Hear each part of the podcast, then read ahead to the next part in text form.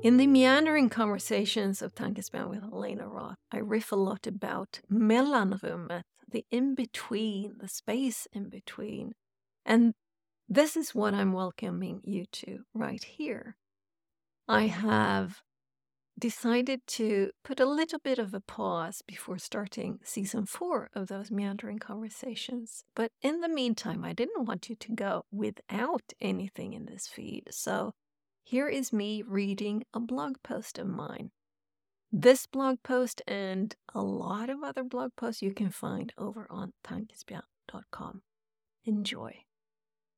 Present to what? First published as a blog post on January 25th, 2021 on tankespjärn.com. Go there if you want more of this.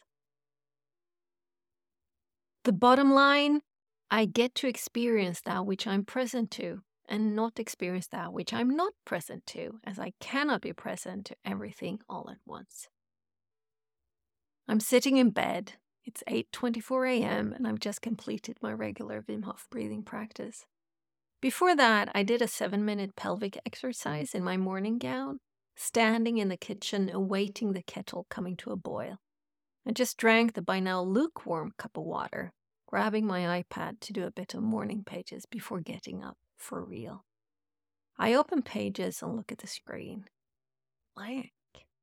Raising my head, I look out the two windows facing me as I sit, propped up by pillows in my bed, and it's snowing big flakes. Surprised, I immediately put fingers to keyboard and start to write, only to look up again three minutes later.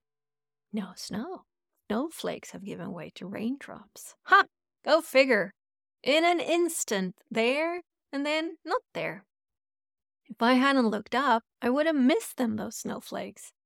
Makes me wonder how much do I miss?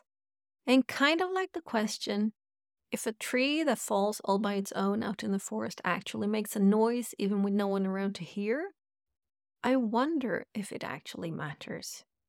Do I miss out on things if I do not know they exist?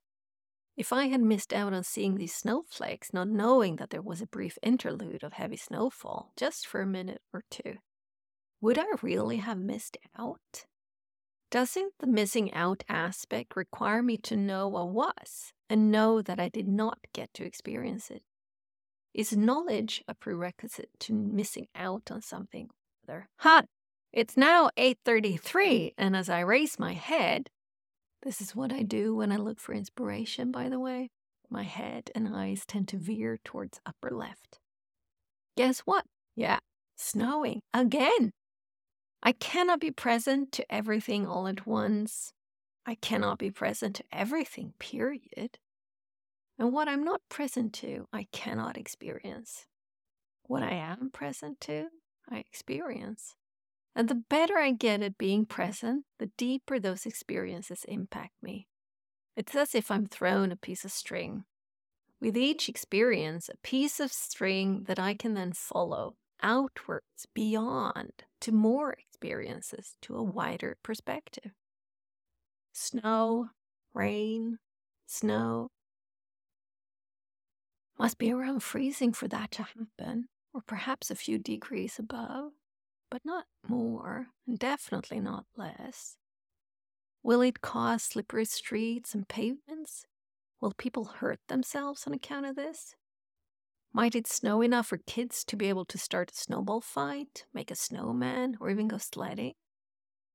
Will I have to shovel snow when I leave the house later today for a walk? Might it turn colder, affecting the five pieces of maple logs Dee brought this weekend? Logs we intend to inoculate with mushroom mycelium. Is winter finally coming?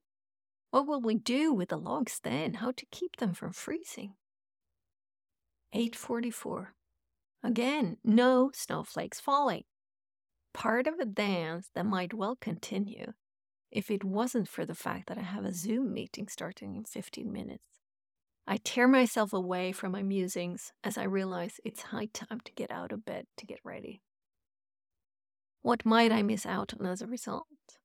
And what might I experience? To what am I present?